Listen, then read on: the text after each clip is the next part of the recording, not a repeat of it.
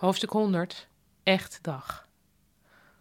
Afscheid nemen in Japan is moeilijk. Stel je hebt met iemand afgesproken. Op een bepaald moment is de afspraak toch echt voorbij, dus je probeert tot een afronding te komen. Maar in Japan wil niemand de eerste zijn die daadwerkelijk wegloopt.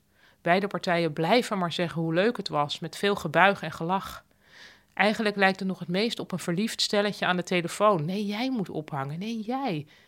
Dat is heel leuk, maar het voelt als Nederlander wel wat raar om zulk stelletjesgedrag te vertonen met mensen die je niet zo goed kent.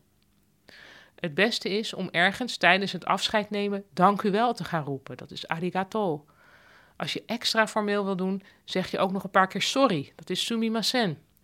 Dan gooi je er nog een laatste ferme dank u uit en loop je weg in het volle besef dat je te vroeg bent afgehaakt. Ja, en dit was hoofdstuk 100 van Japan in 100 kleine stukjes, dus we zijn er doorheen. Dit was het.